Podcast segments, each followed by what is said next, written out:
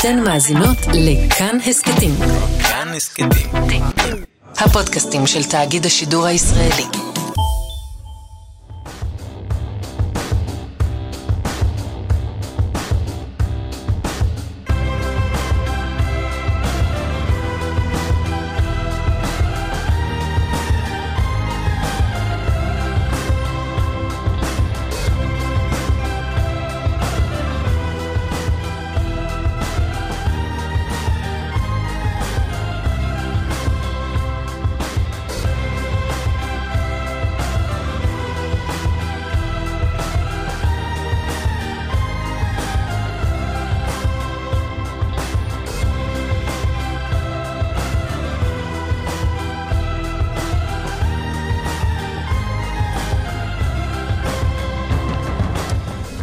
בוקר טוב, מה העניינים? אני אגיד לך מה אני אוהב אה, בשידורי כאן 11 בבקרים. כן. שזה אנחנו בעצם, אנחנו משדרים כרגע גם בכאן 11. כן, אתה מתכוון לטלוויזיה, כן. כאן 11 זה כן, ערוץ כן, טלוויזיה, כן. קלמן. חידדתי, חידדתי. מישהו לא יודע שכאן 11 זה ערוץ טלוויזיה? חידדתי. אנחנו עושים רדיו מצולם, כלומר אנחנו משדרים ברדיו, ואז רואים אותנו בבוקסה קטנה בצד, ואז על המסך בגדול תמונה. עכשיו, אני, לא כתוב איפה התמונה, ואני מאוד אוהב את המשחק הזה של מה זה מולך. האם זו קריית שמונה או בית להייה? סאטירה נוקבת. לא, לא. זו הייתה סאטירה נוקבת. סאטירה על מה? על מי? לא, סאטירה נוקבת, אה, מה שהופך אותה לנוקבת זה שלא צריך להסביר אותה. יפה. עכשיו, זה נראה לי מש, כמו משהו מהרצועה, נכון? מה שאתה רואה עכשיו מול העיניים. כן, יפה. כן. יש את הבחור הזה, יש משחק כזה בגוגל מפס, אתה מכיר? שהוא נותן לך מקום רנדומלי בעולם. מכיר, אמיר? מקום רנדומלי בעולם, ואתה צריך לסמן על המפה מגוגל סטריט ויו כזה, מהמצלמות כן. האלה, ואתה צריך ללחוץ על המפה בעולם איפה זה. עכשיו, לכאורה זה משוגע, הרי למה שתראה רחוב במקסיקו, ותזהה אותו. אפילו לא מקסיקו סיטי, וזה מדבר, ותזהה איפה. הוא. והאיש הזה, הבחור, יש לו בנדנה כזה על הפנים, והוא יודע ללחוץ על... ולזהות... עכשיו, אני מרגיש שכל מי שיסתובב בצפון, תראה איזה קישור אני עושה לך. וואי, וואי, שיסתובב- הנה אתה בא לשם, כן. כל מי שיסתובב בצפון בחודשים האחרונים והוא לא גר שם, צפון זה נגיד חיפה וצפונה. לא, זה פחות אפילו, זה יותר דרומה יותר מחיפה. דרומה? כן. מאיפה? אל תשאל אותי איך אני יודע. לי זה קרה בחיפה אם פשוט. כבר אתה שואל אותי איך אני יודע, תשמע. יום חמישי בערב, לא, אני רק אומר, אנשים שמבקרים שמגיעים לצפון, משחקים את המשחק הזה בעל כורחם. אתה רואה איזה רחוב בשעת ערב, אתה אמור לנ- לנחש איפה אתה נמצא ואיך להגיע ליעד שלך. שמע, ואיתנו קלמן שזה קרה לו. יום חמישי בערב, גברת ליבסקינד ואנוכי נסענו אה, לבקר חברים בקריית ביאליק. לא מקום שאני מסתובב בו ביום-יום יותר מדי. רוצה לומר 30 שנה לא הייתי שם. בקיצור, שמים בווייז את הכתובת, ושכחנו את הקטע הזה שאמרת עכשיו, ששובש ה-GPS באזור הצפון. משובש כל הזמן, אנשים מוצאים את עצמם אה, נוסעים לחברים ב... בעבדה, ליד ביירות, ממש ככה. בדחיה. נכון. עכשיו אנחנו חמישה, שבעה קילומטר לפני היעד, שהוא רחוב ספציפי עם בית ספציפי בקריית ביאליק, שאין אין לי דרך בעולם להגיע אליו לבד. פתאום הג'יפ, ה- הווייז משתבש לגמרי, נמחק הכל מהמסך, ואני אומר לאשתי מיד, כנסי שנייה לגוגל מפס, שנראה, אולי שם יש משהו. בגוגל מפס אתה נמצא, ב, כאמור, באזור ביירות. עכשיו, מכיוון שאני תוך כדי שיחה ערה בינינו, לא ידעתי איפה אני נמצא אפילו. עצרתי מיד בצד, בשוליים אמרתי, רגע, בואי ננסה רגע להיזכר איפה אנחנו נמצאים, כדי לדעת איך ממשיכים מפה. מפה לשם, 25 דקות לקח לנו לעשות את החמישה קילומטר האלה, נסענו לכיוון אחר. מטורף. אם אתה יודע מראש, אז אתה יכול להתכונן לנסיעה כמו שהתכוננו פעם, פשוט לפתוח מפה. ולהגיד, אוקיי, אני צריך להגיע לרחוב זה וזה, אני אדע, אנחנו בסך הכל יודעים לקרוא מפות, אבל צריך להיות מוכן לאירוע הזה, ולא שהוא נופל עליך פתאום משום מקום. אני כשקיבלתי רישיון, לפני 20 וקצת שנה, אני זוכר שהדבר הראשון שידעתי שצריך לרכוש זה אטלס מפות. היום למי מהנהגים החדשים שקיבלו רישיון בעשר שנים האחרונות, למי יש אטלס מפות לא, באוטו? איזה אטלס מפות? היינו תולשים את הדפים האחרונים של אה, דפי זהב. וואו. כן, בדפי זהב של 03 היה מפות של תל אביב, בדפי זהב של וואו. 08 היה מפות של אשדוד. בא לי להשמיש מחדש את משחקי המאזינים שלנו, כדי שמאזינים יגידו לנו מה החוויה הכי מוזרה שהם נתקלו בה בגלל שיבוש ה-GPS. אתה יודע, בוא ננסה. מה, בטוויטר והכל? כן, בקטנה. יש לנו גם טלגרם למי שיודע. טוב, טוויטר אשטה קלמן ליברמן, בואו ננסה את זה, לא תכננו את זה. טוויטר אשטה קלמן ליברמן, אה, סיפורי אה, GPS אה, משובשים באזור הצפון, ובכלל נגיד. וגם בטלגרם, מי, ש... מי שיודע על ערוץ הטלגרם הסודי שלנו יודע. אתה ידעת שמביירות לרחוב רבין בקריית ביאליק זה חמש שעות וחמישים ומשהו דקות נסיעה? דרך איפה נוסעים? לא יודע, לא זוכר. לא זוכר. גם שאלה אם יש עומסים עכשיו ב... לא יודע, זה מה שה... עוד מעט נשמע את לנו. עדכוני התנועה ונשמע עם... אה, מה עומסים. טוב, הרבה דברים לפנינו, אנחנו כאן עד 10, גם ברדיו כאן רשת, גם בטלוויזיה כאן 11, אנחנו גם ברדיו בכאן מורשת. נדב רוזמן עורך, אופל חיות ונדב רוזנצוויג מפיקים, אמיר שמואל לביצוע הטכני, רועי שרון הוא כתבנו הצבאי, שלום רועי. אהלן, בוקר טוב. הלחימה, איפה אנחנו עומדים בעצם? איפה כוחותינו ומה היעד כרגע? כוחותינו גם בצפון הרצועה וגם באזור ח'אן יונס. כרגע יש את הפעילות באמת בח'אן יונס שהיא סביב הבית חולים נאצר, היא מתמקדת שם. עם הרבה הצלחות שם, גם אה, מעצר של מחבלים שם וגם חיסול של מחבלים ובעיקר המאמצים כרגע באזור הזה זה מתחת לקרקע, שם אה, פועלים כוחות אה, מיוחדים כדי לחשוף עוד מנהרה ובעיקר מנהרות אסטרטגיות מתוך הנחה אפשרית שעדיין בכירי חמאס מסתתרים שם, אי שם מתחת לקרקע באזור הזה של ח'אן יונס ושם אנחנו רואים את הפעילות הזאת כבר כמה שבועות. רפיח, כן או לא? רפיח כן, אבל השאלה מתי. בינתיים הדרג המדיני עוד לא אישר אפילו לצבא את, את אחת התוכניות, הצבא הציג כמה חלופות, חלופות לאן לפנות את היותר ממיליון פלסטינים שנמצאים שם. הדרג המדיני עוד לא אישר לצה"ל לפעול ברפיח. זה יכול, כי על כל תוכנית, אה, לכל תוכנית כזאת יש גם בצד את המחיר שלה. אם, אם הצבא יפנה אותם לכיוון ח'אן יונס, אז זה אומר שצה"ל יאבד את האחיזה בח'אן יונס. אם יפנו אותם לאזור צפון הרצועה, אז חמאס ישקם שם את היכולות שלו יותר אה, בקלות. ומרגע שהדרג המדיני יאשר לצה"ל לפעול ברפיח, זה סיפור של לפחות שבועיים-שלושה, עד שתראו את הטנק הראשון שם. ככל שמדובר באמת בתמרון מלא ולא משהו כדי לסמן וי. כי זה סיפור שצריך להכין גם את כל מערכת הבקרה כדי לראות שמחבלים לא בורחים מרפיח, והנחת עבודה במערכת הביטחון היא שיש שם מפקדים, גם מפקדים אה, בכירים בחמאס, שמסתתרים באזור הזה, יש שם גם חטופים, יש שם גם תשתיות. לא, אבל רגע, רגע, תסביר, הממשלה לא אה, הורתה לצבא להיערך לכניסה לרפיח, כדי שביום שבו ישראל, כלומר קבינט המלחמה, יחליט שצריך להיכנס לרפיח, צה"ל יוכל להיכנס לרפיח בו ביום? אז אה, באמת לפני שבועיים שמענו את נתניהו אומר שהוא הנחה את צה"ל להיערך, אבל אחרי יומיים התיאור שלו היה טיפה יותר מדויק.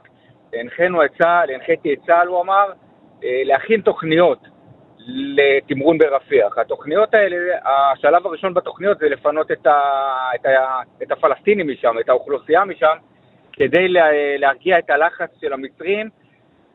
ואם בסופו של דבר לא יהיו שם אה, מיליון איש, אז גם המצרים, ההתנגדות שלהם תתרכך קצת, ובעקבות זה גם האמריקנים העקבות, ההתנגדות שלהם תתרכך, אבל קודם כל בשביל שזה יקרה צריך לפנות משם את כל האוכלוסייה, וזה סיפור שייקח זמן בגלל שיש שם מיליון נקודה שלוש אה, עזתים שירדו לשם מהצפון, ירדו לשם מהמרכז, כמובן לדרישת אה, צה"ל, ועד שזה יתחיל מהרגע שתאושר תוכנית, זה סיפור של בין שבועיים ושלושה, והתהליך הזה עוד לא, התחיל, עוד לא התניע, הוא עוד לא יצא לדרך, ככה שזה לא משהו ש, שיכול לקרות בכלל בתקופה, ב, לא בימים הקרובים, וכנראה גם לא בשבועיים הקרובים, שנזכיר שיש גם בלוחות זמנים את הרמדאן שמתחיל עוד פחות משלושה שבועות, ככה שאם צה"ל יסיים את הפעילות שלו בח'אן יונס, נגיד בתוך שבוע, שבועיים, אז יכול להיות שיבחרו לצבא יעד אחר, לדוגמה מחנות המרכז, אזור דיר אל-בלח, אזור נוסרת שם, עדיין לא היה תמרון מקיף,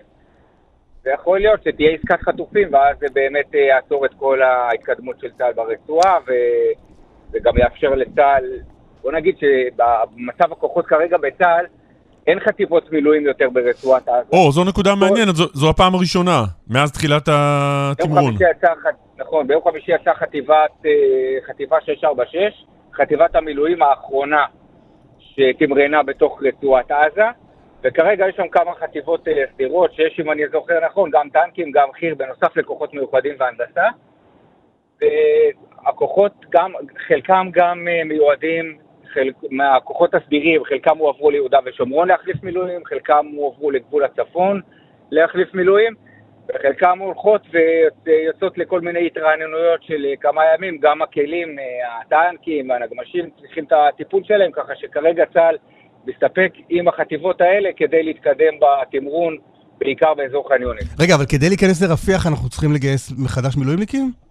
אה, יש דיבור כזה, אני לא יודע להתחייב אם זה באמת המצב, כי יש עוד... כי רפיח, כלומר, יכול להיות שזה יהיה אותן חטיבות שמתמרנות בח'אן יונס עכשיו, לדוגמה, צנחנים, גבעתי או קומנדו, יכול להיות שהם יעשו את רפיח. השאלה בדיוק איזה אזורים צה"ל ירצה לשמור בתוך רצועת עזה, לאחוז בהם ולהשאיר בהם כוחות. כמו שאנחנו רואים עכשיו בצפון הרצועה, את אוגדה 162. אז זה באמת החלטות ש... שקשורות בדרג המדיני, אבל אם צה"ל ירצה להתפרס גם לרפיח בלי, לה... בלי לעזוב אזורים אחרים, אז לזה אני מניח שכן יצטרכו לגייס מחדש כוחות מילואים. עוד נקודה אחת, או עוד עניין אחד, אה, היום דיון אצל ראש הממשלה לקראת אה, חודש רמדאן, מה, מה על הפרק? קודם כל ראינו את הפיגוע ביום שישי, וגם, אה, ופיגועים כאלה יש להם אה, אפשרות, יש להם אפקט לפעמים של אה, פיגועי חקיינות. בצומת ראם, ו... כן.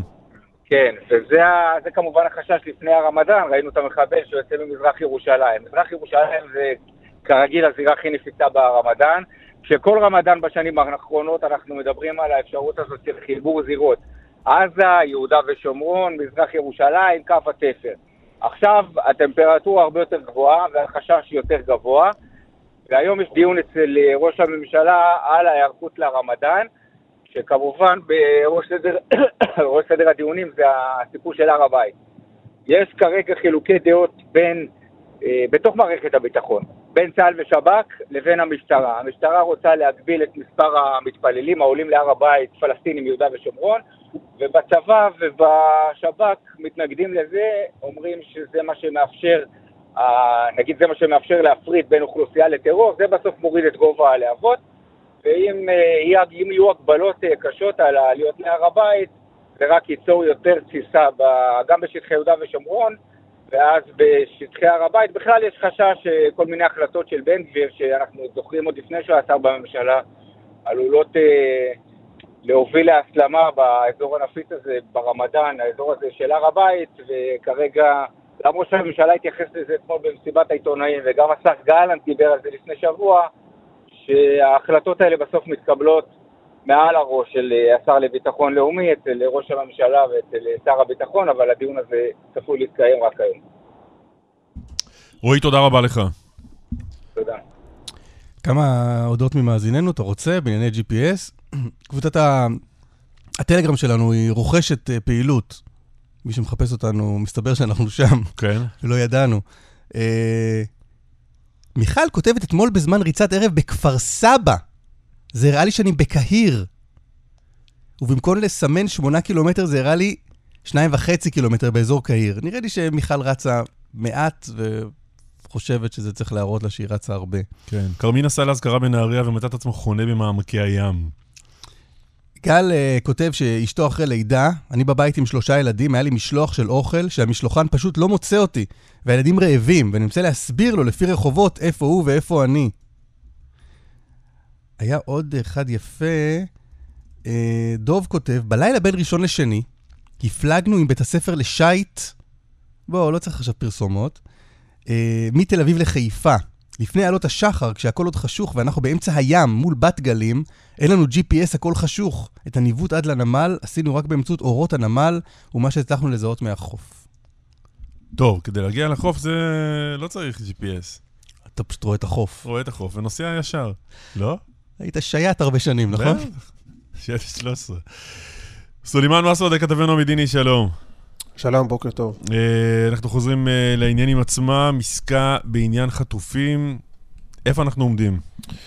תראה, אנחנו קיבלנו אתמול uh, uh, התייחסות uh, רשמית מראש הממשלה על איפה המגעים האלה עומדים, כאשר הוא אמר שאנחנו לא, שחמאס לא זז לא במילימטר ולא בננו מילימטר מהדרישות שלו, ומשמעות הדרישות שלו היא אה, תבוסה לישראל. ראש הממשלה אה, דיבר על אה, הדרישות שחמאס עדיין, והקשיים שהוא עדיין מערים, הפסקת המלחמה, השגת כל כוחות צה"ל, ריקון בתי הכלא, כל הדברים האלה לא מקובלים על ישראל.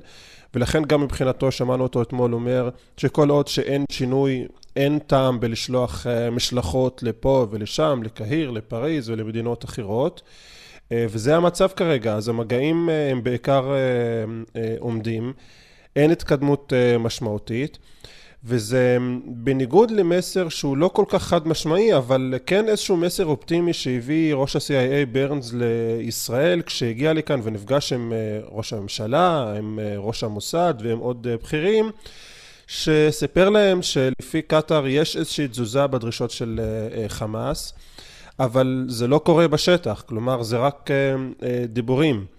ובעיקר המגעים עכשיו באמת אה, לא... ולדיבורים, אה, סולימאן צריך להוסיף גם אה, דברים די ברורים שאמר אתמול אסמאעיל הנייה. לא נקבל פחות מהפסקת התוקפנות הישראלית. יש לי לא. אותם פה. כן, שלוש נקודות משמעותיות הנייה. הוא אמר אתמול... הנה תרגום חופשי להודעה הארוכה שלו, התנגדות לא תקבל פחות מהפסקת התוקפנות, כלומר הפסקת המלחמה, השגת כוחות הכיבוש מחוץ, מחוץ לרצועת עזה, מתן קורת גג לפליטים והחזרת הפליטים במיוחד לצפון הרצועה ואז הוא כותב לא ניתן לדלג בעסקה על שחרורם של האסירים הבכירים במסגרת ההסכם אה, לחילופי אסירים. כך אה, כותב אתמול אה, אסמאעיל הנייה. דברים מאוד ברורים שלא מעידים על התקדמות כלשהי.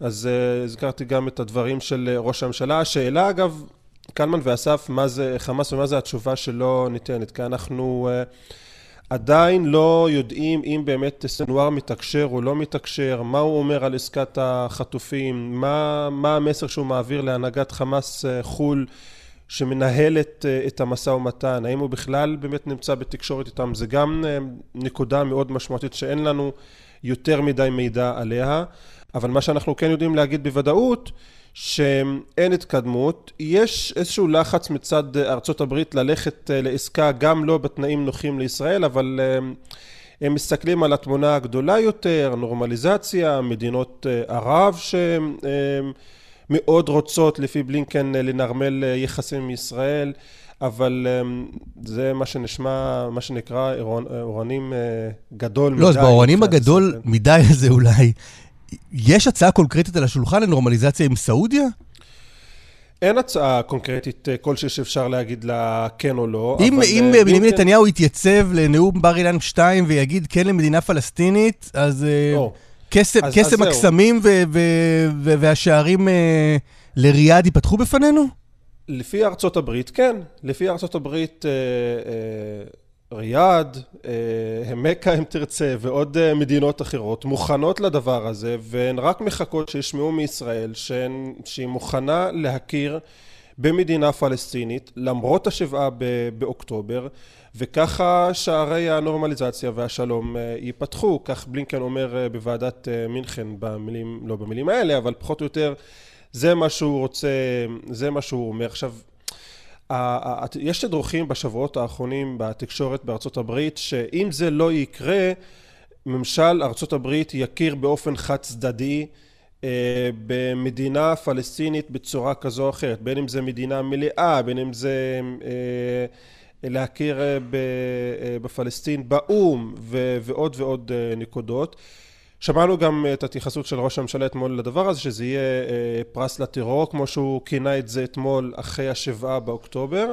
אבל גם שימו לב, לדברים של ראש הממשלה, אגב, גם בהודעה שהוציא במהלך אחת, אחת מישיבות הקבינט וגם אתמול במסיבת העיתונאים, הוא לא שולל לגמרי את הקמתה של מדינה פלסטינית, הוא רק אומר שהדבר הזה לא יכול להיעשות אה, בצורה חד צדדית.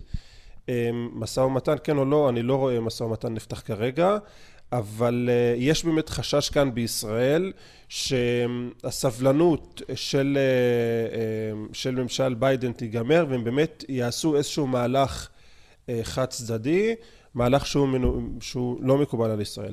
אז בשורה התחתונה, כשמדברים על עסקת החטופים, אנחנו רואים שאין התקדמות.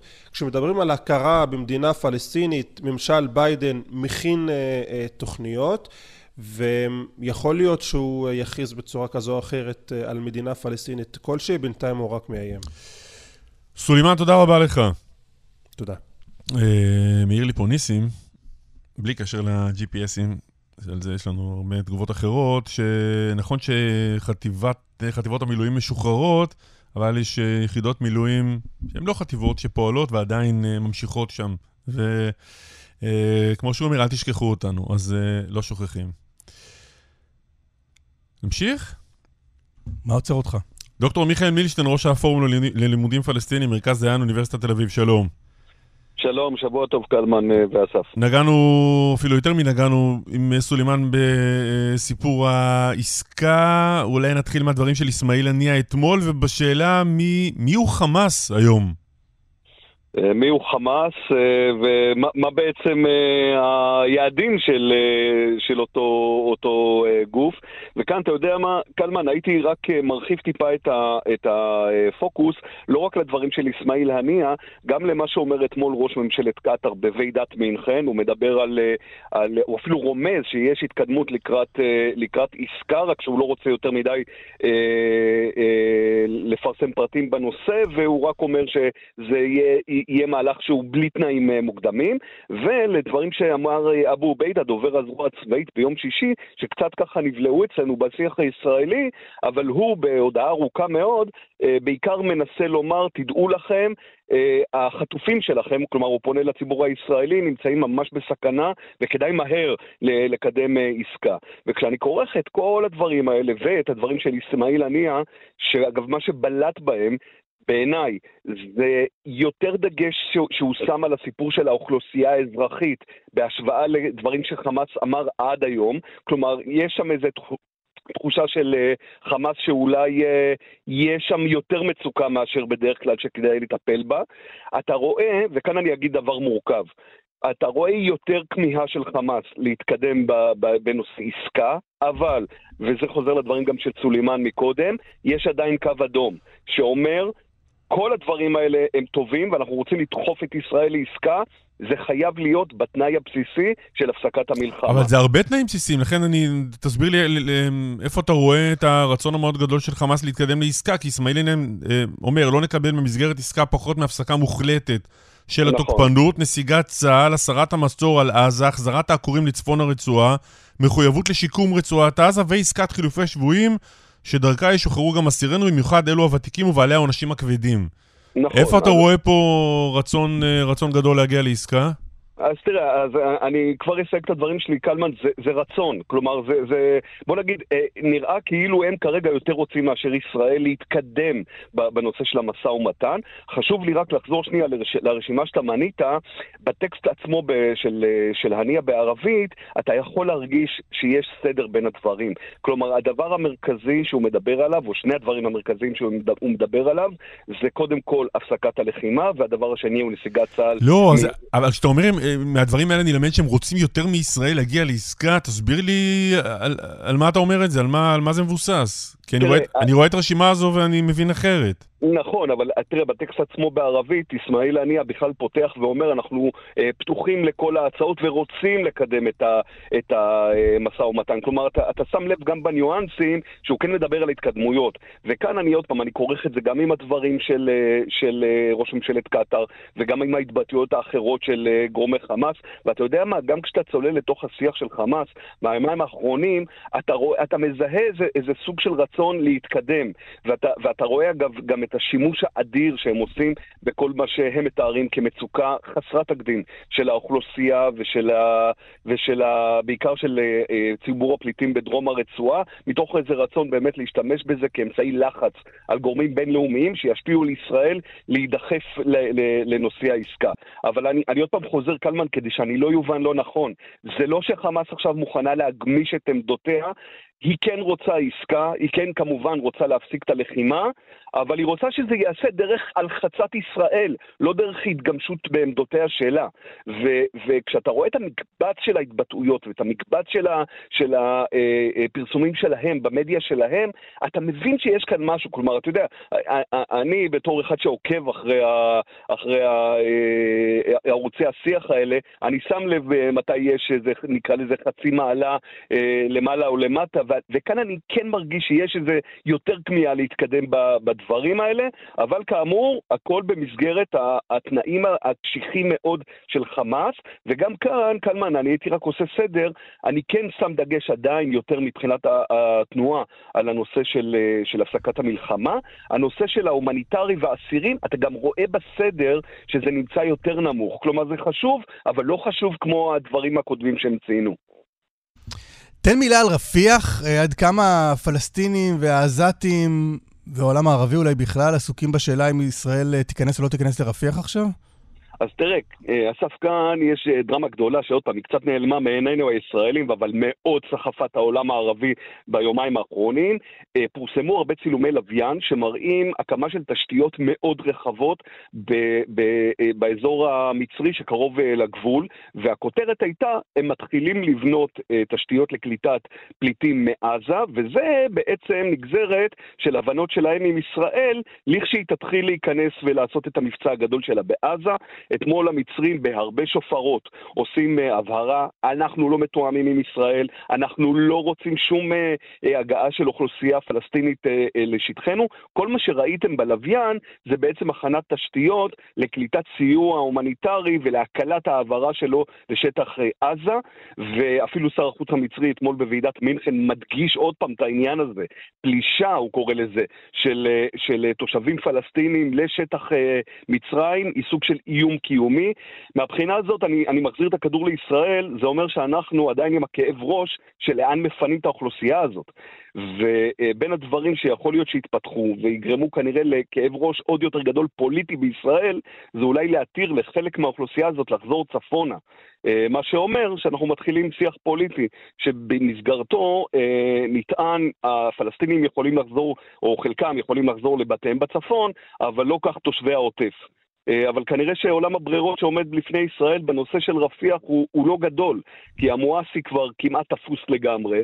אה, שאר המרחבים, כמו לדוגמה דהניה, שזה אזור חולות אה, שיותר דרומית לרפיח, הוא, הוא, אין, אין בו תשתיות באמת לפריסה של אוכלוסייה אזרחית, ואנחנו מדברים על צורך כנראה להתמודד עם כמה חלופות שהן רעות, ולבחור את הפחות רעה מביניהן.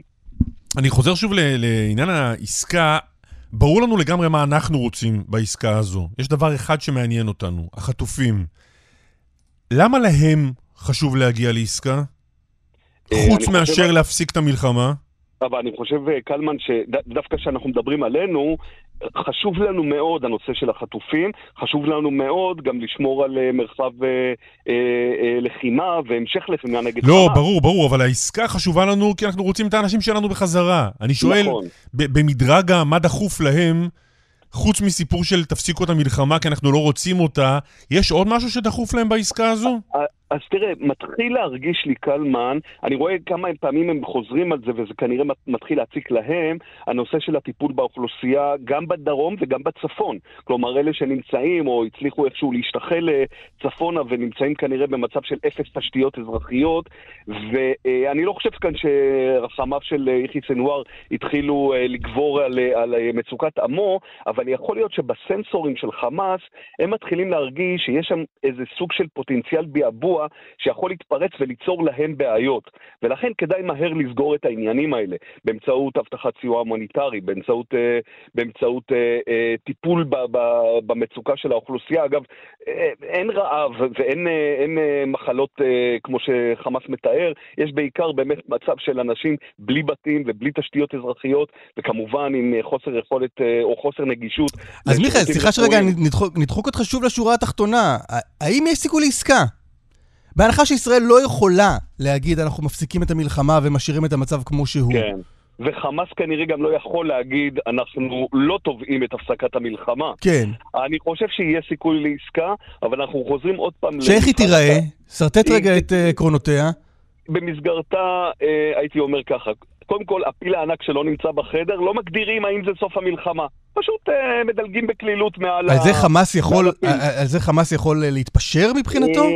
אני חושב שאתה יכול להביא אותו למצב הזה. כלומר, באיזושהי צורה שבה הוא מכריז בפני עמו שזה זה מה שהוא הוא מבין, אבל זה לא כתוב בטקסט עצמו. אבל אז אתה בעצם טוען שכל מה שחמאס רוצה, זה דקלרציה. אה, ונדמה לי שמה שהוא רוצה זה באמת שנוריד את המגף מה- מהצוואר שלו, לא? ו- והוא רוצה גם, אה, אה, טוב, הוא כתב את זה כבר, ערבויות, ערבויות בינלאומיות. אבל אני חושב שבצוק העיתים, אם, אם כבר מדברים על איזשהו, איזשהו תרחיש אפשרי לעסקה, אז זה כנראה לא עסקה שבמסגרתה ישראל כותבת המלחמה הסתיימה, וגם לא עסקה שחמאס מוכנה לחתום על, על אה, המלחמה נשארת פתוחה, אז פשוט מדלגים מעל זה, ומסבירים שיש פרק זמן של הפסקת מלחמה, יש את אה, החזרת החטופים אה, בתמורה לאסירים פלסטינים, יש את הנושא של אה, העברת הסיוע לאוכ- ל- לאוכלוסייה הפלסטינית. עכשיו, כאן נכנסים לעוד כמה מוקשים אה, מרכזיים, כמו לדוגמה, האם האוכלוסייה הפלסטינית עולה צפונה, שזה רכיב מאוד מרכזי אה, מבחינת אה, בעצם שני הצדדים, וגם הוא, הוא מוקש לא קטן שעדיין לא, לא מבורר עד הסוף. כל נושא הנסיגה של כוחות צה"ל, האם, האם ל- ל- כל- מכל שטחי הרצועה, האם לדוגמה נשאר הסיפור של הפרימטר והחיץ אוקיי. בין בין חלקי הרצועה.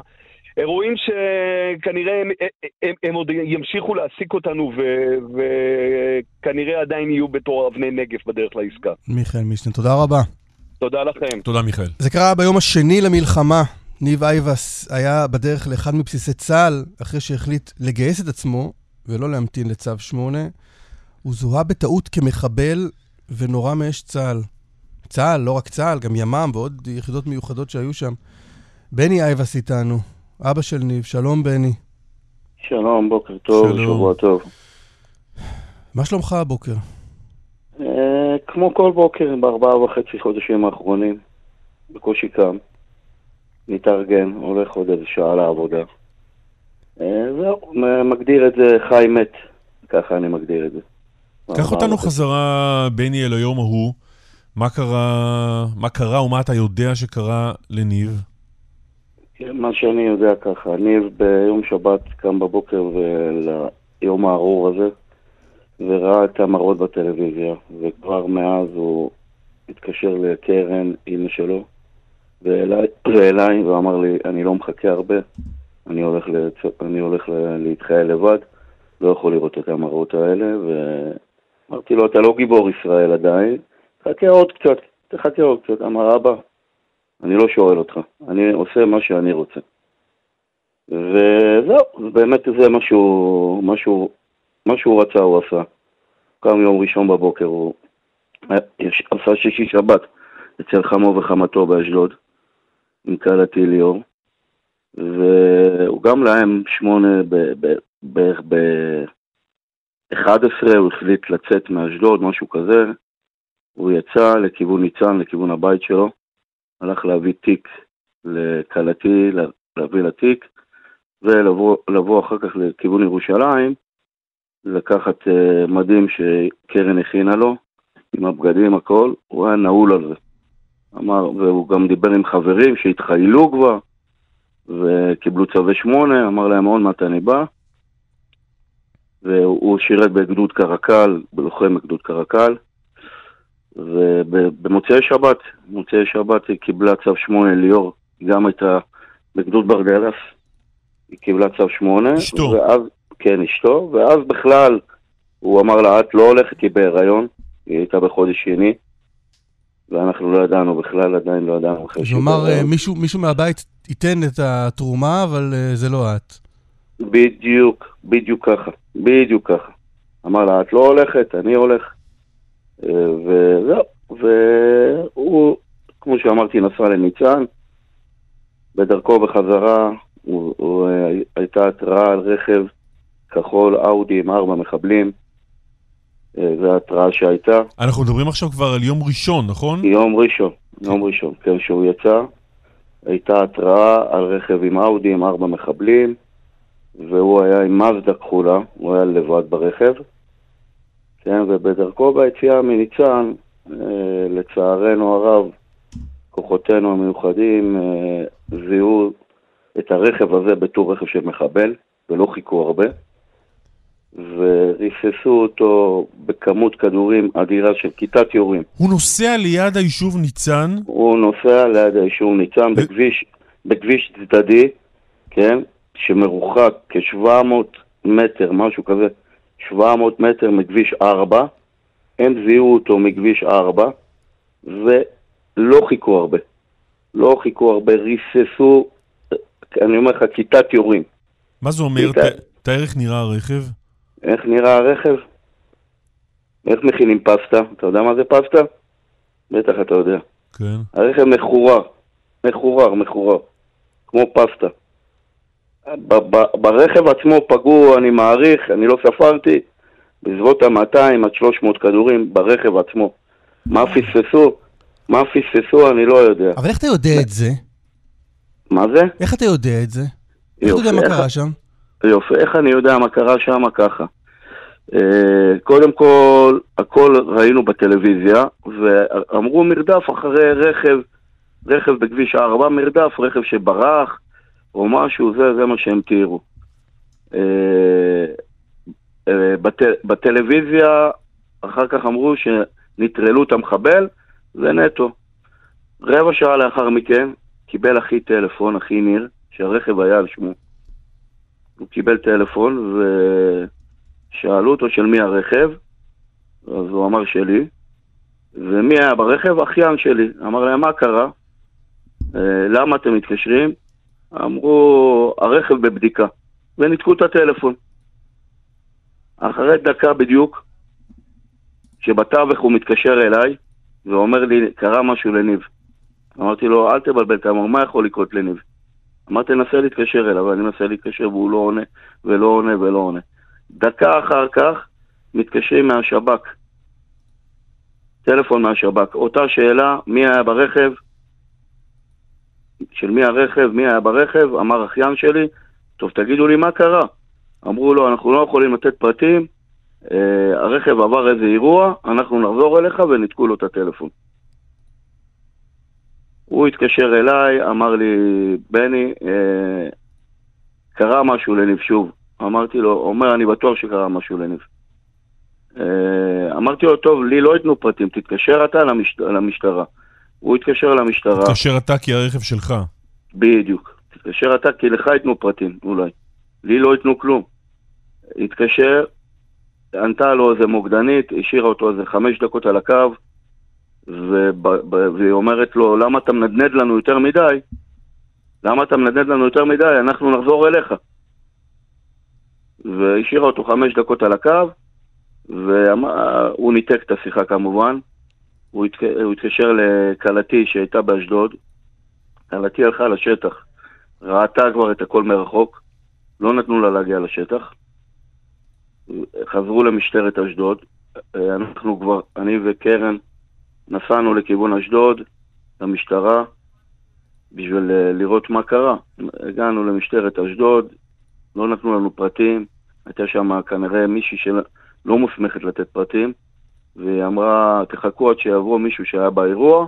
אמרתי לה, טוב, תגידי לי מה... מה... בני, מתי בפעם הראשונה מישהו יושב איתכם ואומר לכם, תקשיבו, זה מה שקרה? ארבעה וחצי חודשים? אף אחד. לא, אבל, ארבעה... אבל, אבל את הסיפור שסיפרת לנו, כן, במשטרה, מי סיפר לך?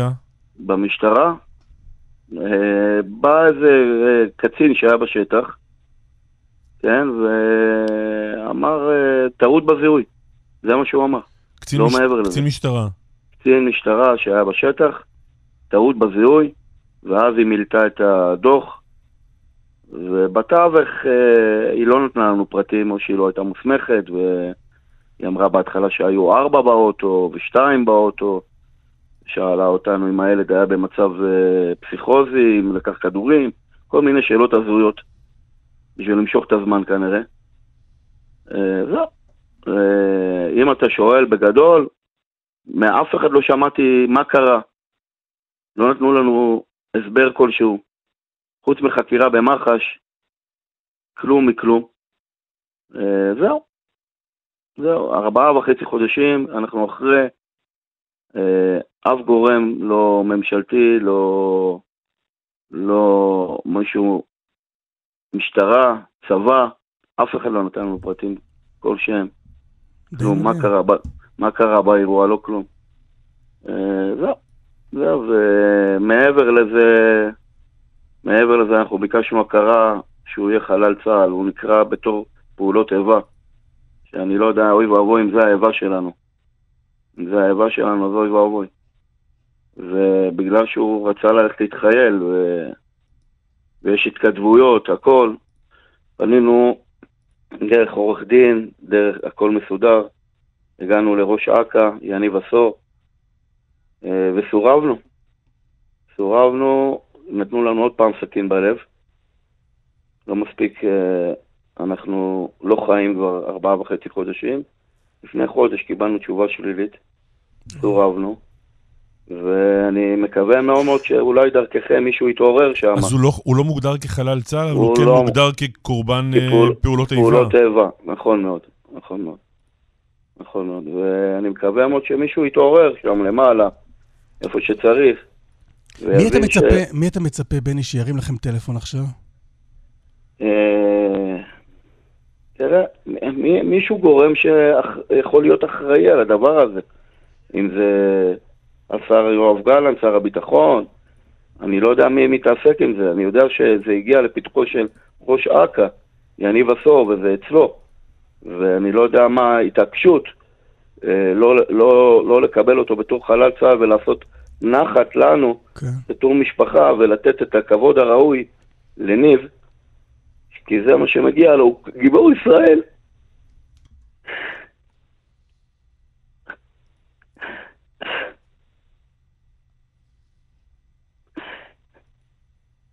זהו, לתת לנו קצת נחת, שהנשמה שלנו טיפה תירגע, אבל יש אטימות שם למעלה, אני לא יודע למה.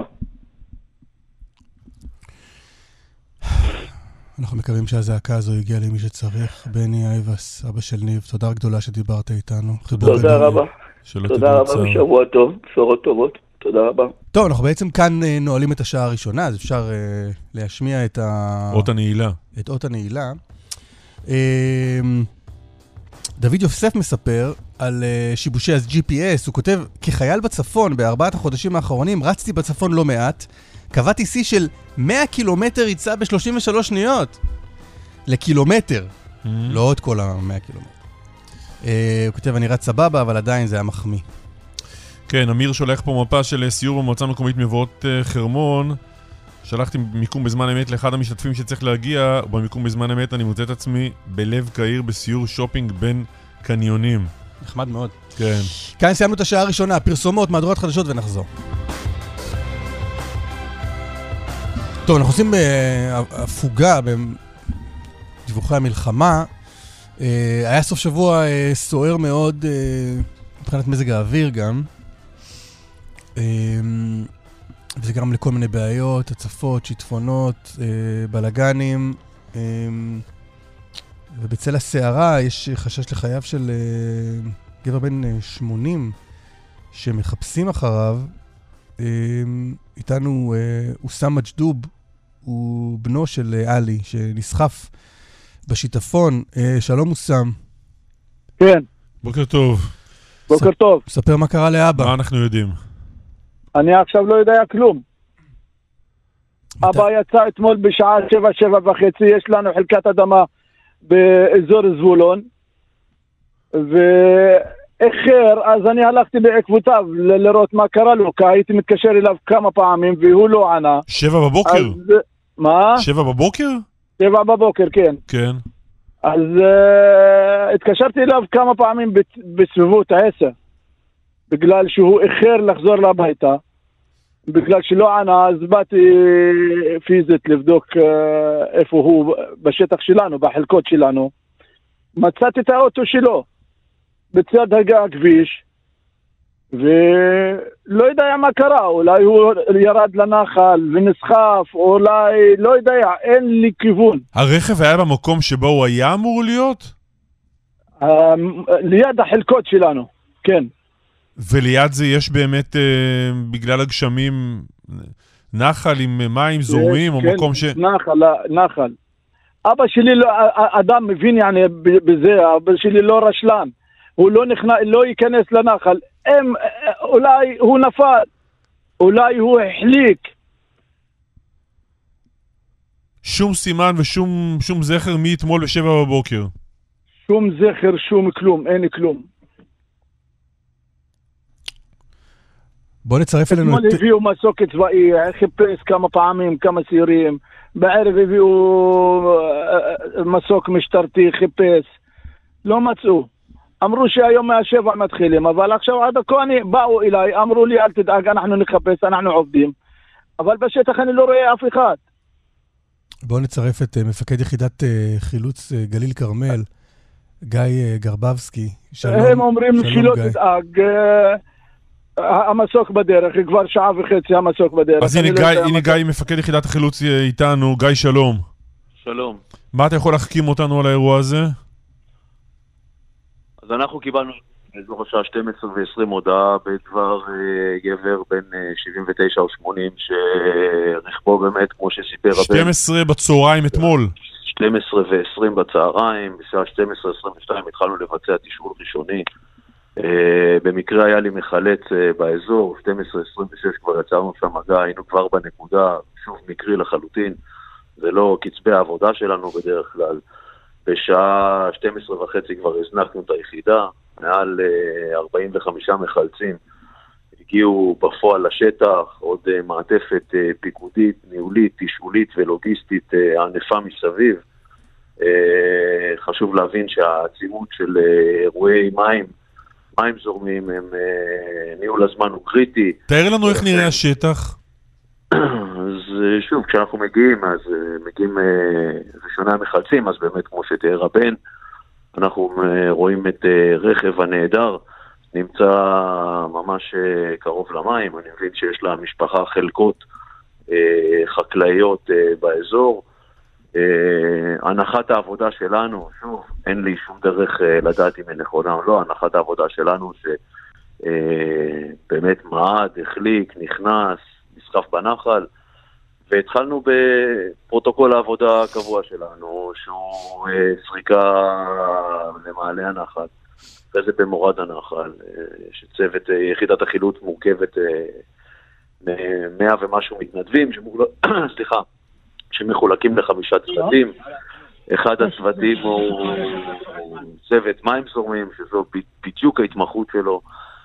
הם התחילו בפעולות... יש שם אה, זרימה חזקה עכשיו? זרימה חזקה מאוד, אנחנו אחרי רציפות גשמים אה, אה, משמעותית מאוד בימים האחרונים, כולם ערים לזה.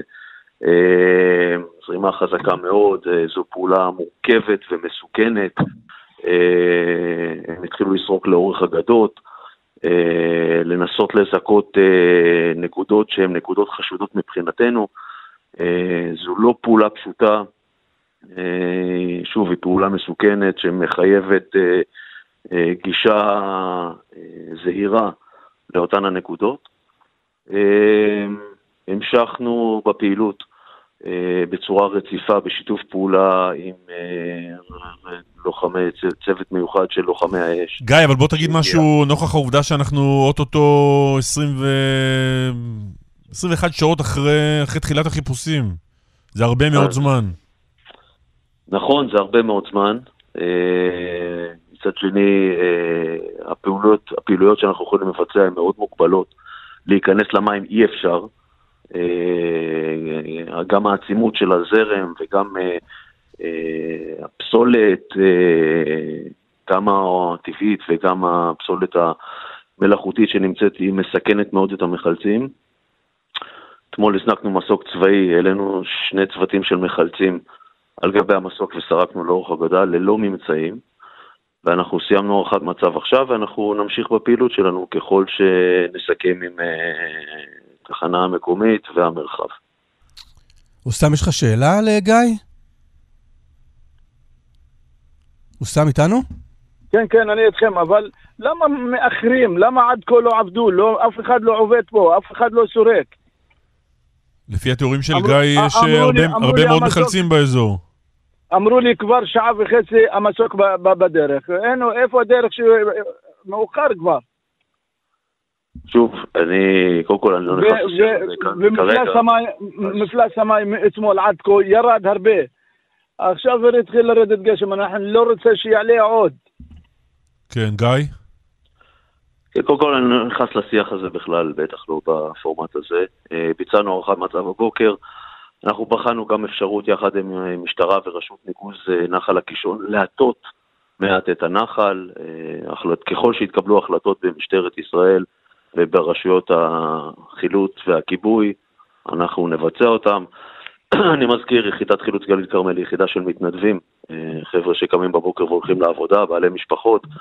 אה, הפעילות העצימה שלנו, תוך אה, סיכון גבוה מאוד של מחלצים, תתבצע בצורה מדודה וזהירה, תוך שמירה על בטיחות המחלצים והאזרחים וכל מי שעוסק בעבודת הקודש הזו.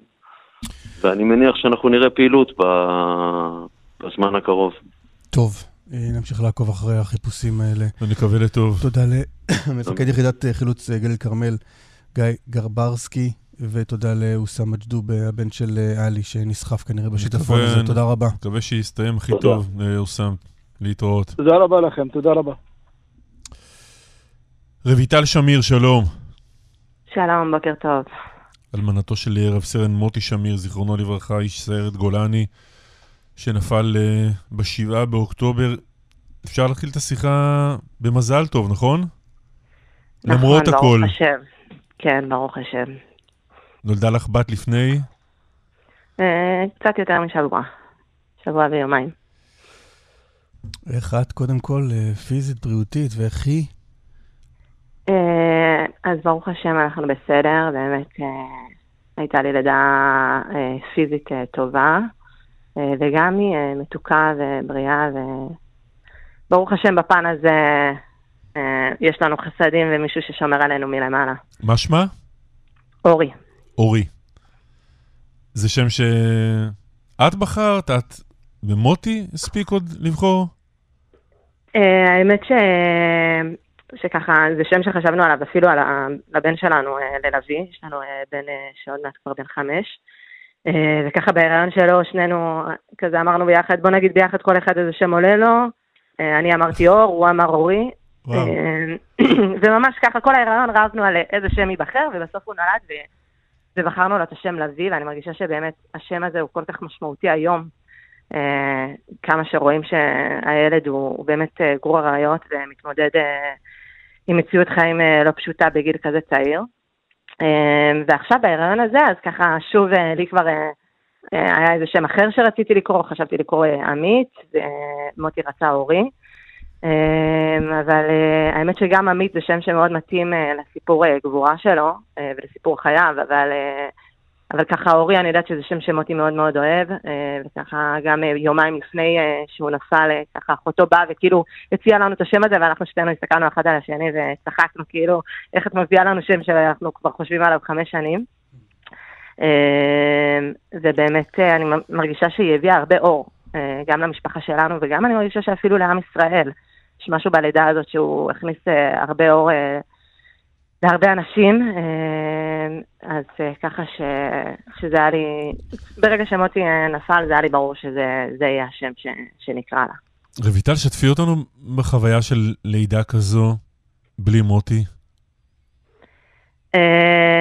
דבר ראשון הוא היה, הוא היה נוכח, אמנם לא פיזית, אבל ככה הבאתי תמונות שלו ושמנו שירים, ובאמת יש אה, שיר שכבר אה, כתבו עליו, אה, אה, יש מלאכים בחוץ, וככה השמענו את זה תוך כדי הלידה, וגם אה, את השיר תחזור של אה, רוני דלומי ועידן רייכל, ככה שזה שיר שמלווה אותי ממש מאז שמוטי נפל. אה, ותמונה שלו הייתה ככה צמודה אליי אה, כל, ה, כל הלידה. אה, אבל באמת בחרתי ללכת ללידה הזאת לבד. אה, התלבטתי כל הזמן, אה, מאוד רציתי שבהתחלה אמא שלי תבוא ללוות אותי, ואחרי זה גם התלבטתי על החיות שלי, ובסוף בסוף הרגשתי שזה רגע שהוא כל כך, כל כך זוגי ואינטימי, ו, ופתאום הרגישתי ש, שלא, אני רוצה להיות בחיבור הזה, רק אני ומוטי, והיו איתי שתי מיילדות שככה, ארגון המיילדות הצמיד לי, וכבר היינו איתם בקשר, הם כבר היינו ככה ממש חברות, אז גם הם היו איתי וידעו ממש לתת את המקום ו... ולדעת מה, מתי כאילו להרפות ומתי לשאול ומתי, ממש הם כאילו היו ממש ברגישות לסיטואציה. וממש הרגשתי אותו נוכח, כאילו הרגשתי מתי הוא אומר לי, טוב, די רויטל, קחי אפידורל, מתי הוא אומר לי, תקבלי את ההחלטה הזאת, מתי, כאילו, ממש אני, אני ככה רציתי ללדת בשביל השני. אמרתי, יאללה, שתיוולד ארבעה חודשים אחרי שהוא נפל. ו- ומנגד הרגישתי שמוטי מלמעלה מאותת לי, עזבי את הילדה, גם ככה יש עליה תיק, בואי, בואי תלדי בשמיני לשני ולא בשביעי לשני, וככה באמת, ככה, ככה הרגשתי אותו ככה בכל מיני קבלת החלטות כאלה ש, שהוא היה מאוד נוכח בהן. אין ספק שזו לידה כואבת, נפשית מאוד. מרגישים, אני, אני חושבת שזה, החוסר מאוד מאוד מורגש, כאילו, אמרתי לה, להרבה אנשים בתקופה הזאת, שבארבעה חודשים האלה, אני כל הזמן נשארתי בשביעי לאוקטובר. כאילו, אני מבחינתי, כל הזמן שדיברתי על, עשיתי דברים ביום חמישי, עשיתי דברים ביום ראשון, עשיתי זה, דיברתי על השבוע של חול המועד, של סוכות. אנשים כאילו, פתאום הם קלטו שאני מדברת ככה, כי הייתי אומרת להם כן, ואז מוטי עשה כך וכך, ואז... ופתאום הדבר היחיד שבעצם הוא מתקדם זה ההיריון. כאילו, הייתי בחודש שישי. ממש ככה, מה, מהחדר לידה העליתי פוסט בפייסבוק עם תמונה שבקושי רואים את הבטן. ופתאום אתה אומר, הנה, עברו ארבעה חודשים ו... והתינוקת צריכה לצאת לעולם. וזה דבר שאין, אתה לא יכול להישאר בשביעי לאוקטובר, זה קורה. אז ככה שזה, זה, אני חושבת שזה משהו שכבר, זהו, מוחשי, כאילו, נותן לך להבין שהנה, הילדה נולדה, ו... ואין לה אבא שיחזיק אותה עכשיו, ואין לה אבא שייקח אותה לעשות את, ה... את כל הדברים, את כל הפרוצדורות בבית חולים שעושים. אין לה תמונה עם אבא שלה, אין לה את החיבוק, אין לה את הנשיקה מאבא, שזה זה כבר הדברים שאתה מרגיש פיזית, ממש את החסר שלו מעבר לכל הארבעה חודשים האלה, שאתה יודע, אני, אני, אני הייתי באיזה, כל הזמן אמרתי, טוב, מוטי בעזה, עכשיו הוא נלחם עם גולני, טוב, ואז גולני יצאו. אמרתי, טוב, אז עכשיו הוא צריך, אז עכשיו הוא מתכונן איתם לצפון, עכשיו, כאילו כל הזמן באיזה... ופתאום זהו, זה משהו ש... רויטל, אמרנו שמוטי היה קצין בסיירת גולני, איך הוא נהרג? איפה הוא היה ביום ההוא? אז מוטי בעצם, ב-7 לאוקטובר הוא קצין לומד בלימודים מטעם הצבא, ככה שאין לו ציוד צבאי, אין לו נשק צבאי, רק את האקדח האישי שלו, אנחנו גרים בחוות יאיר שבשומרון, כך שהוא מחזיק אקדח. ובעצם הוא מתעורר בבוקר ומבין שיש מלחמה בדרום, שיש שני גדודים של גולני שנמצאים שם, ומהר מאוד הוא, הוא מתארגן במהירות מטורפת, ככה ממש אני, אני אפילו באה להביא לו חטיפים, והוא אומר לי, אתם תצטרכו את זה יותר מאיתנו, הוא כבר ממש מבין את גודל האירוע. ככה להביא, הבן שלנו עוד שואל אותו, אבא, אתה תחזור היום? הוא רגיל לראות אותו במדים בשנתיים האחרונות שהוא היה בבית, הוא כן עלה על מדים, אבל הוא חזר, הוא לא, לא הלך לתקופה כזאת ארוכה. אז הוא אמר לו, לא היום, עוד כמה ימים, ובאמת הוא נוסע בדרך, הוא כן עוצר באלקנה, ולוקח מההורים שלו את הווסט ואת הקסדה, ומצליח להיפרד בעצם מאימא שלו, אבא שלו בבית כנסת. ואימא שלו עוד אומרת לו, מוטי, מה, לאן אתה ממהר? לא קראו לך. אף אחד לא קרא לך, אף אחד לא גייס אותך, אף אחד לא אמר לך, והוא אומר לה, אמא, את לא מבינה כלום, את לא מבינה כלום. וממש היא ככה מספיקה לתת לו נשיקה ולברך אותו, והוא יוצא והוא נוסע במהירות מטורפת לדרום. בדרך הם ככה מתחילים ליצור קשר כל הקצינים הלומדים של גולני, שבאמת כל אחד שם הוא גיבור בפני עצמו, וכולם ככה מסירות מדהימה שקפצו מהבית, כולם עם אקדחים אישיים, אפילו כאלה בלי אקדחים בכלל. והוא בעצם חובר לעוד קצין לומד שהגיע בלי אקדח, והם מתחילים לנסוע לכיוון צומת מעון. בדרך הם כבר רואים הרבה מכוחותינו, אפילו מפקדים מאוד בכירים שנפלו, והם מגיעים לצומת, שם יש להם לחימה ממושכת. מחסלים שם הרבה מחבלים, גם ככה אנשים ש... שמתחילים להילחם איתם גם נופלים שם. ובאיזה שלב אה, קצין אה, נוסף מהיישוב שלי, שהוא במילואים, סמג"ד במילואים, גם חוזר אליהם, ומשם הם אה, מתקדמים אה, לכיוון אה, קיבוץ רעים. הם מגיעים לקיבוץ, נכנסים, ישר חוטפים אש, מבינים שהם צריכים אה, לפרוק רגלית ולא רכו, והם כבר אה, באיזה כוח מאולתר כזה של, אה, שהם הקימו, כמה קצינים כאלה מגולני, כמה קצינים מערב-ממדית, ככה, שהם לא מכירים. והם לקחו נשקים ו- מפצועים והרוגים שהיו במקום, ומתחילים שם לחימה בקיבוץ. וככה מוטי והקצין במילואים שניהם מובילים את הכוח, וככה רבים ביניהם מי, מי ינהל את הכוח. אה, הוא סמג"ד במילואים, מוטי אמור להיות סמג"ד, אבל מוטי בקבע, והוא כבר במילואים, וככה אה, באיזה שלב הם אה, פותחים ז'יג, והקצין במילואים נפצע ומבין שהוא צריך לסגת אחורה, הוא נפצע בכף היד, ומוטי אחריו פותח את, את אותו ז'יג וגם הוא נפצע בכתף, ושניהם בעצם מבינים שכרגע המשימה שלהם היא תהיה לפנות פצועים ופחות יוכלו להילחם. אה, באמת הקצין במילואים הצליח אה, ככה לסגת אחורה, ומגיע לרכב ובאמת אה, מביאים לו פצועים והוא מפנה אותם ו... באמת גיבור בהתנהלות שלו באותו סיטואציה, ומוטי נסוג לאחור וממש שנייה אחרי שהוא נסוג לאחור מאחד הבתים נורא עליו צחור והוא נפל במקום. אחר כך אנחנו מגלים שמאותו בית יצאה בת ערובה, אחרי שאנחנו יודעים שגם במותו הוא הציל מישהי. Uh, גם כבר uh, יצר איתנו קשר uh, אחד מה... מאיזה נער שמוטי דפק לו על הממ"ד וככה חילץ אותו מממ"ד. אמ, אנחנו יודעים ככה שכל המציל נפש אחת אה, בישראל כאילו הציל עולם ומלואו, אז באמת גם, ב, גם במוות שלו עצמו הוא ממש אה, מעבר לכל הלחימה שהייתה להם שם, אה, הוא הציל מישהי. אמ, זהו, ואנחנו קיבלנו את ההודעה ביום שני בערב. במשך הימים האלה... כעבור יומיים. כן, יומיים וחצי. Uh, אני הייתי מאוד אופטימית, מאוד מאוד. Uh, ההורים של מוטי קצת פחות. הם האמת אפילו חשבו שמרוב שהוא נסע מהר, uh, הוא עבר תאונת דרכים ואף אחד לא יודע, כי כולם עסוקים במלחמה. אבל בסוף הבשורה מגיעה בדלת. האמת שאני בעברי הייתי קצינת נפגעים, אז אני אפילו לא דפקתי בבתים, אבל הבאתי משפחות שכולות, ואני תמיד זוכרת את, ה, את האמירה של הדפיקה בדלת, וברגע שהדפיקה בדלת הגיעה זה...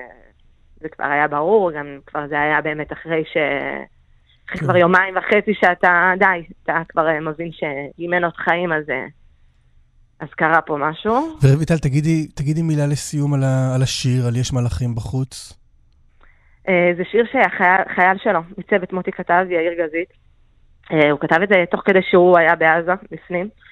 והוא באמת מספר את הסיפור של הגיבורים ש, שקפצו אמ, וככה באו להגן, ואני חושבת שיש בזה, אתם יודעים, אנחנו מדברים הרבה על אחדות בתקופה הזאת, אה, ומדהים לראות ככה איך אה, מוטי מהשומרון אה, קפץ לדרום, ליישוב שלא בטוח שהוא תואם בדעותיו לדעות שלו. ובאמת בהבנה גדולה ש, שככה, של ליצור אחדות. מוטי, אחרי מותו קיבלנו איזה מכתב שהוא כתב לעצמו, והוא כתב, אני רוצה להיות אדם שלם עם עצמי, שמצליח להשפיע על החברה והכלל. אני רוצה לעשות טוב לחברה ולייצר אחדות, ואני חושבת שבשביל לאוקטובר ראינו ממש את, ה, את האחדות הזאת אה, בעם ישראל, ואני חושבת שאנחנו חייבים לשמור אותה. חייבים חייבים לחזק את האחדות הזאת ולשמור עליה. אה, והנה, יש לנו כל כך הרבה גיבורים שקפצו מהבית ככה, בלי כן. שקראו להם ובלי... רק באמת בשביל להגן על עם ישראל ועל מדינת ישראל, בלי קשר לדעות פוליטיות ובלי זה, קשר... אז הנה זה נחקק, זה נחקק באותו שיר של uh, יאיר גזית, נשמע כמה צלילים ממנו לסיום, לזכרו של uh, רב סרן מוטי שמיר, האיש שלך שנפל. רויטל, תודה רבה שדיברת איתנו. תודה רבה, שיהיה לכולם אה, אור גדול, אה, אור גדול מאיר הכל, אז בעזרת השם, שיהיה אור גדול בעם ישראל. תודה רבה. תודה רויטל. תודה, להתראות. אל תוך עולם מלא תקוות הם נכנסים במסכות נעמדים על הגדרות ומרסקים בחתיכות מכוניות ריקות ואנשים בתוך שדות ובנחל הדמעות צפות המחשבות הן שואלות.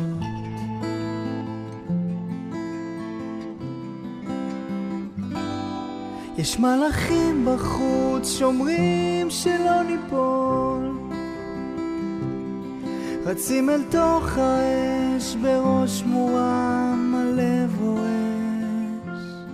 יש מלאכים בחוץ שומרים שלא ניפול. רצים אל תוך האש רצים אל תוך האש הלב רועש.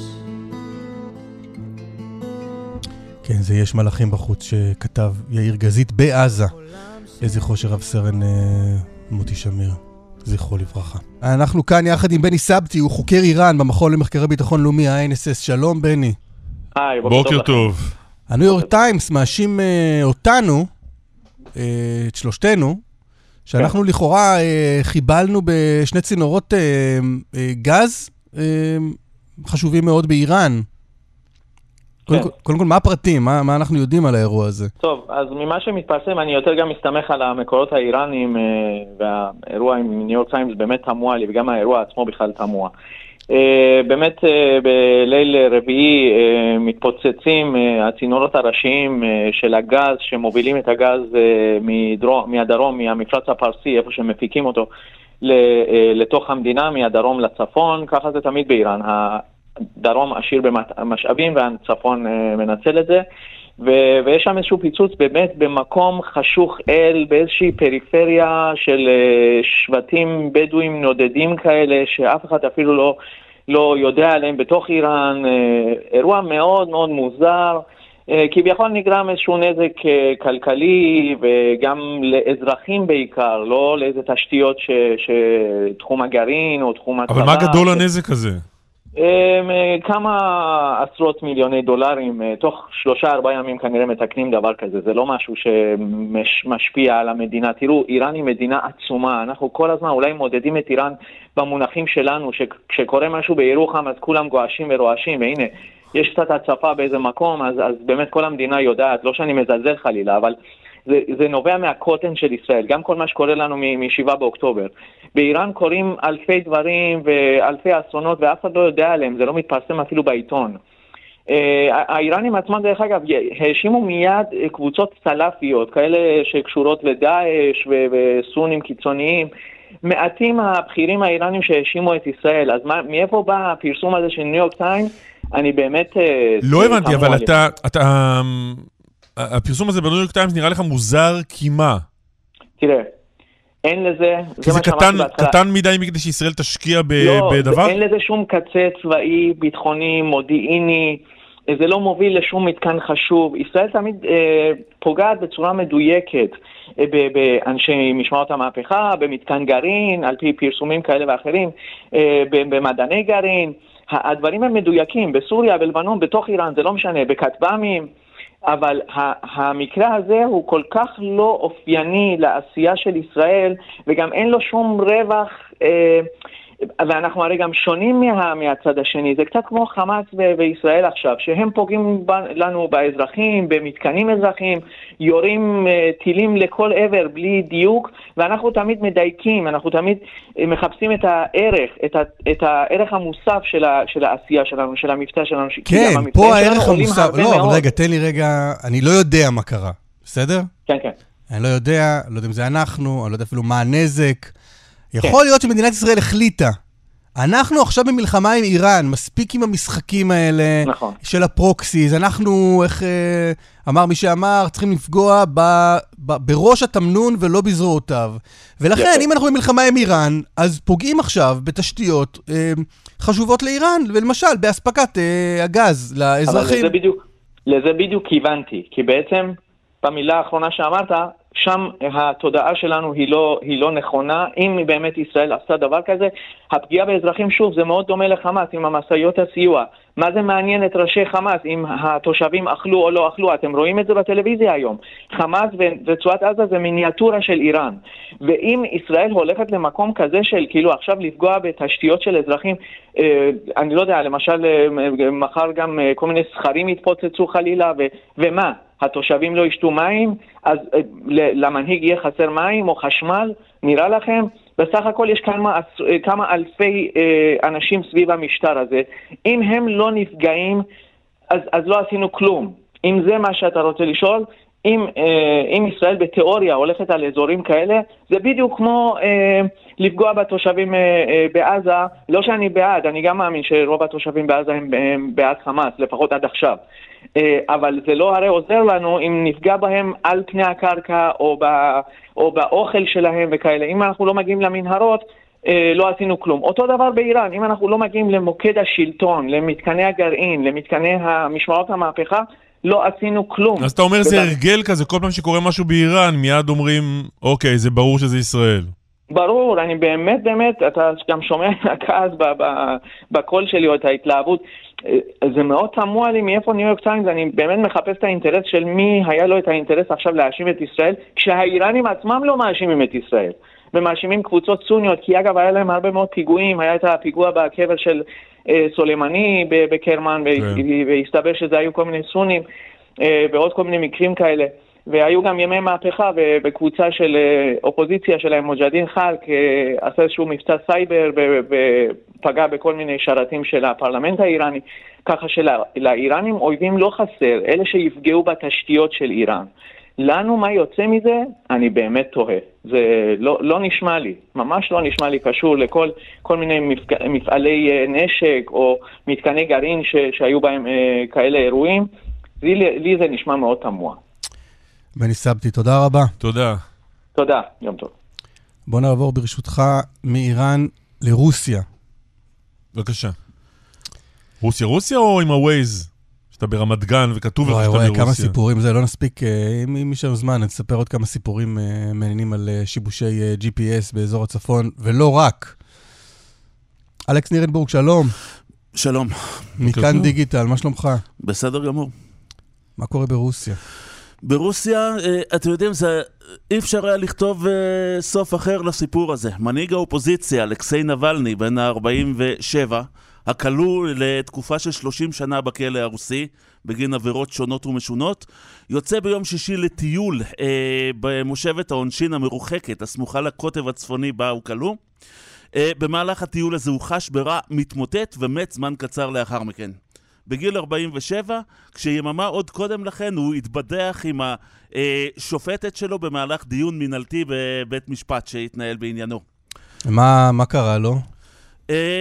אה, אנחנו עדיין ממתינים לנתיחת אה, הגופה ולממצאי החקירה הרשמיים של רוסיה, אבל אה, כל מנהיגי העולם המערבי החופשי וגם uh, מתנגדיו של ולדימיר פוטין בתוך רוסיה פנימה, סבורים שזה למעשה חיסול של הקרמלין חודש לפני הבחירות. ממצאי החקירה הרשמיים של רוסיה ילמדו אותנו משהו שאפשר יהיה לסמוך עליו? Uh, כמובן שלא, אנחנו לא נוכל ללמוד שום דבר uh, אמיתי וגם לעולם לא נדע מה קרה באותה uh, מושבת עונשית. כמה סיכוי, אלכס, יש שהאיש מת מוות טבעי, או כמה זה טבעי למות בגיל 47 ככה, אבל לא יודע, לפעמים קורים דברים כאלה, נניח. תראה, סיכו, סיכוי נמוך מאוד, סיכוי נמוך מאוד, ובוא נסביר למה. בוא נסביר בעצם למה האיש הזה כל כך סיכן את הקרמלין. קלמן ואסף, אם אנחנו נשיב אתכם עכשיו, במשך שבוע שלם, לצפות בערוץ הממלכתי אה, הרוסי, וזה יהיה הצינור היחיד שלכם אל העולם ותצרכו אה, מידע רק דרכו, אני מניח שאחרי שבוע של צפייה מאומצת תרצו לעשות שלושה דברים. הראשון זה לתלות תמונה של ולדימיר ולדימירוביץ' פוטין אצלכם בבית, כי הרי בזכותו אנחנו חיים ונושמים. Uh, אני מניח שגם תפתחו שנאה עזה למערב העושק את רוסיה ומונע את התפתחותה. וגם תשאלו איפה מתגייסים לצבא רוסיה על מנת לצאת להילחם בפשיסטים האוקראינים. אה, זה, זו פחות הדבר, יותר הדברים שמשודרים בטלוויזיה הרוסית באופן תדיר. הקרב של הקרמלין הוא לא, הוא לא אה, על אה, האוזן של המאזינים של אה, קלמן ליברמן. הקרב הוא על אה, קולם ועל תחושותיהם של 146 מיליון רוסים רגע לפני שהם יוצאים להצביע. ואנחנו צריכים להגיד שהקרמלין נמצא בנקודת חולשה בזמן הזה. אה, המלחמה באוקראינה סוגרת שנתיים בסוף השבוע הקרוב, ורמת החיים ברוסיה יורדת באופן תדיר. עד כמה יורדת? יש דיווחים אה, מערי שדה במדינה על כך שנפתחו שווקים למזון שפג תוקפו. Uh, ואנשים מגיעים לשם, כאלה שידם אינה משגת, ורוכשים מזון בשווקים האלו, מכיוון שאין להם שום דרך אחרת לאכול, במילים לא, רגע, אבל פשוטות. בוא בוא רגע ניגש לשורה התחתונה. מה אתה כן. אומר? זה ברור שפוטין הרג אותו? אה, יכול, כנראה שכן, כנראה שכן. ועכשיו אני רוצה לדבר ברשותכם על המסוכנות של נבלני. למה האיש הזה מסוכן כל כך? אמרנו שהתעמולה הרוסית עובדת לכיוון של... אה, אה, לכיוון מסוכן אנטי-מערבי. לפוטין, אתה מתכוון. בוודאי מסוכן לפוטין, כמובן. ומדוע? אלכסיי נבלני הוא האיש שהצביע וצעק במשך שנים, המלך הוא עירום. האיש שהקים אה, קרן אה, שעסקה בחשיפה של שחיתויות שעוסקות אה, באנשי הקרמלין, וכל תחקיר שלו, קלמן, אה, תחקיר של ברמה למנוע, אה, למנוע מינוי רמטכ"ל, פחות או יותר.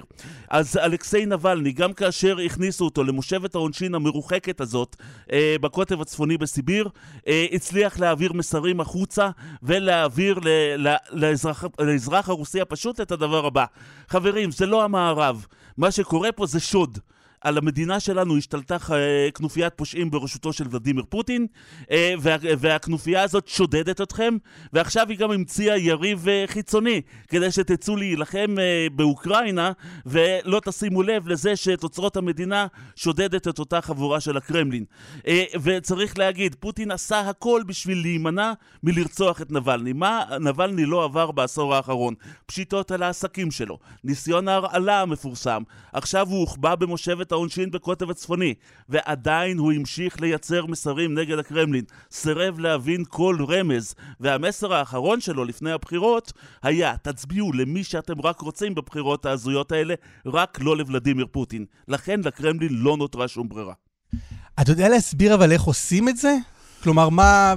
פוטין לכאורה, על פי הסיפורים, זה לא הקורבן הראשון שלו, לכאורה, לכאורה, לכאורה, לכאורה. יש עוד כמה. על, על פי מה שאנחנו יודעים, אתה יודע להעריך איך, איך זה מבוצע? פוטין מוריד הנחיה, מישהו מכניס... מה קורה תראו, שם? תראו, אה, אנחנו יודעים שאלכסיי נבלני חזר מגרמניה אחרי שטופל בהרעלה. זה אה, אחרי שהוא טופל וחזר בריא לחלוטין אחרי הטיפול הזה. מה שאנחנו יודעים לספר, שבחודשים האחרונים האיש בילה בצינוק הרבה מאוד אה, שעות וימים ארוכים. אה, ושם אה, הוא טען שאנשי הסוהרים בכלא עושים הכל בשביל להביא למותו, בשביל להביא לירידה הדרגתית אה, בבריאות שלו, לגרום לו לחלות במחלות שונות, אה, להביא אותו למצב של תשישות כרונית. וייתכן מאוד אה, שזו הדרך, להתיש, לגרום למחלות במקרה הזה.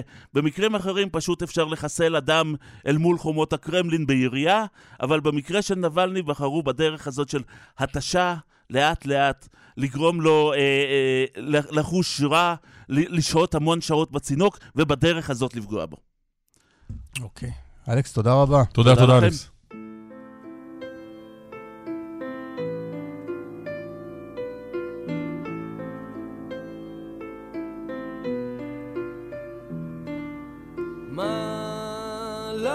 בחוץ ילדה? מה נוח לא מצאה רגלך? ציפור פצועה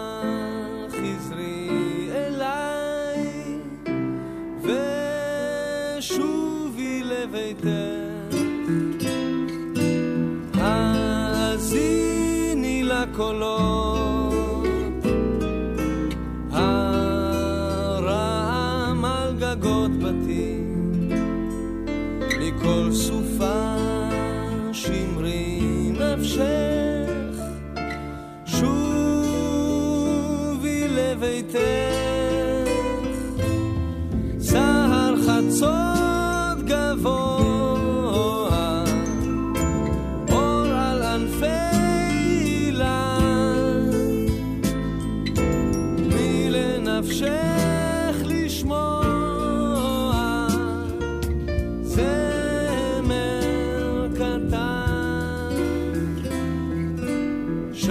דוקטור חזי אמיר, רוצה אוסף ישראל בספרייה הלאומית, שלום. בוקר טוב.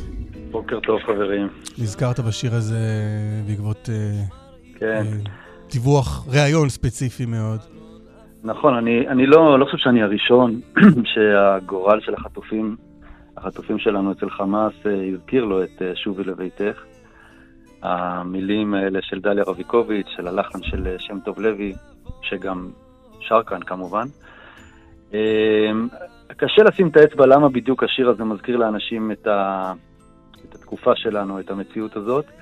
אבל באמת, כמו שאמרת, אסף, כמו שאמרתי לך בשיחה קודמת, השבוע אני הרגשתי את השיר הזה נוגע במקום רגיש במיוחד, כי ראיתי כמה דקות אה, עדות אה, של אה, אגם גולדשטיין אלמוג, אלמוג, נער- נערה שהייתה חטופה אצל אה, החמאס ונפגשה שם עם נערות ונשים אחרות שהיו בידיים של האנשים האלה.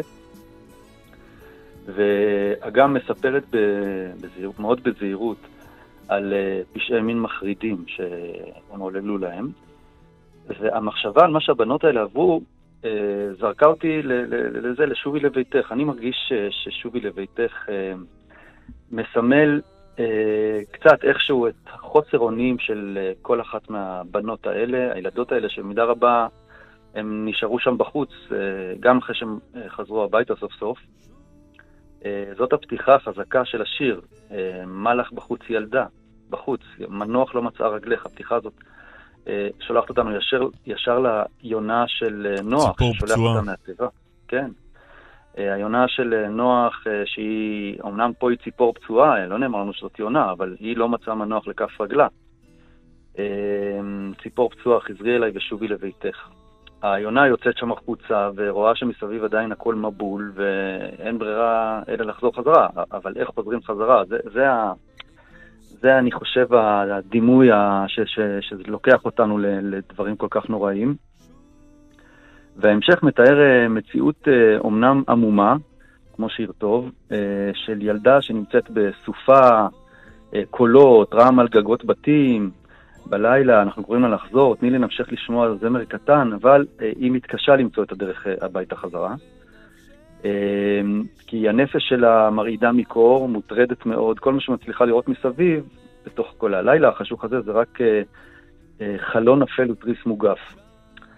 עכשיו, אמנם אה, השיר הוא על ציפור, אה, כמו שאמרת קלמן, אה, ציפור פצועה באופן כללי, אבל כבר ראינו שהציפור הזאת היא, היא כנראה יונה. אצל דליה רביקוביץ', התנ"ך הוא בתשתית של השירה. היא, היא גדלה, אימא שלה הייתה מורה לתנ"ך, השפיעה עליה מאוד, אה, היא מעידה על עצמה, שאצלה התנ"ך זה ה... כל מי שקורא את השירים רואה את זה. היא גם כותבת שירים על נושאים תנ"כיים, וגם היא משתמשת המון בביטויים תנ"כיים אה, מוכרים יותר ומוכרים פחות בתור אה, אה, המחשה לרעיונות שלה בשירים. אה, ו, וכאן, אה, אני, אני לפחות מוצא כאן, אה, אה, למש... ראיתי את כתב היד של השיר, איזו טיוטה שהיא הכינה לשיר, ושם רואים איך היא מפתחת את זה לעוד רובד בתנ"ך. היא כותבת שם את המילים, אה, שוב הנה אחותי יונתי, זה, זה מין מילים שהיא כתבה ברוח הפסוקים המוכרים כמובן משיר השירים. גם שם יש לילה של בלבול וחיפושים, פתחי לי אחותי רעי- רעייתי יונתי תמתי, כשהרעיה מחפשת שם את הדוד. והאמת היא שיש גם את ישעיהו, אצל ישעיהו יש אה, הגה כיונה, דלו עיניי, דלו עיניי למרום, ממש כמו שיא עין למרום. אה, גדעון טיקוצקי, החוקר של שירת אה, דליה רביקוביץ', הוא מוביל אותנו לעוד נקודה מעניינת שתעניין את כל מי שאוהב זמר עברי. המילים מכל סופה שמרי נפשך בשיר, שמרי נפשך, מזכירות מאוד את שיר משמר, שנתן אלתרמן כתב לבת שלו, תרצה אתר, שיר שהוא, אה, לא יודע, מעין אה, אנדרטה כזאת, מין, מין מגדלור לסכנות של הלילה, לנפש שלא מוצאת מנוח. אז אה, גם שובי לביתך נמצא במעמד, אני חושב, די דומה, זה נמצא עמוק, עמוק אצלנו, מעורר אצלנו כל מיני תחושות שרומזות לנו לרגעים כאלה קשים ואתגרים קשים מאוד. כי אה, הלב יוצא לבנות האלה שעברו התעללות שטנית כזאת. אמנם אה, קשה להשתחרר מהאימה הזאת, אבל גם בשיר יש פתח לתקווה. כבר סדק שחר מאפיר, נאורה כבר ציפור אחת. אז אה, זה מה שאני אני מאמין שעובר ב, בלב של כולנו. אפשר, אפשר בסוף איכשהו בבוקר לחזור הביתה. גם הם, כולנו, יכולים עוד לחזור הביתה מהדבר הזה. איי, אמן ואמן. עוד מילה אולי על ה- דליה רביקוביץ', על ה- היצירה שלה ב- בראי השיר הזה?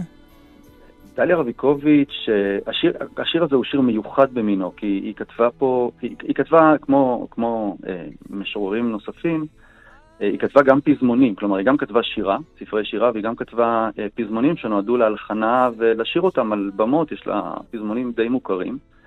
במקרה הזה, המקרה הוא הפוך, מגיע אליה, איך נאמר בלשון המעטה, איש מוכשר ביותר, הוא לא הגיע אליה, הוא כתב את המוזיקה, שם טוב לוי, את, ה, את המנגינה המדהימה הזאת, והמנגינה התגלגלה לידיה של דליה רביקוביץ', ודליה רביקוביץ' באה אליו עם המילים שלה, ואחרי קצת דין ודברים ביניהם יצא השיר המופלא הזה. דליה רביקוביץ' היא כנראה, לא רוצה להיכנס פה למלחמות של אה, חוקרים, אבל היא כנראה המשוררת הבולטת ביותר אה, אה, בדור שאחרי לאה גולדברג, היא ממשיכה את דרכה במידה רבה מאוד, היה גם קשר ביניהם, שכתבה פה במשך 30, 30 שנה, יותר, 40 שנה, אני חושב, שירה, הייתה מאוד מעורבת גם פוליטית, כתבה המון ביקורת, אמרתי, היא כתבה גם, גם פזמונים וגם שירים, כתבה טיפה סיפורים, אבל היא בראש ובראשונה משוררת שנגעה פה בהמון אנשים, וקצת במידה רבה היא גם דור, דור שהיה ואיננו, היום אנחנו כבר בדור חדש של, של שירה. תודה רבה, חזי. תודה, חזי. בוקר טוב.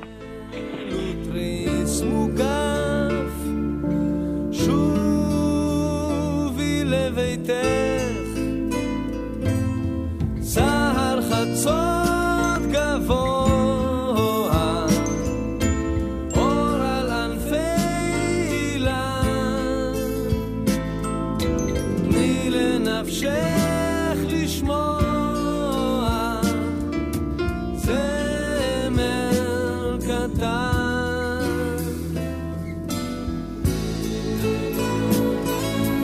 נודה לנדב רוזמן שערך, אופל חיות ונדב רוזנצוויג הפיקו, אמיר שמואל לביצוע טכני, קלמן ליבסקין, תודה רבה. תודה גם לך, אסף. יום טוב, בשורות טובות להתראות.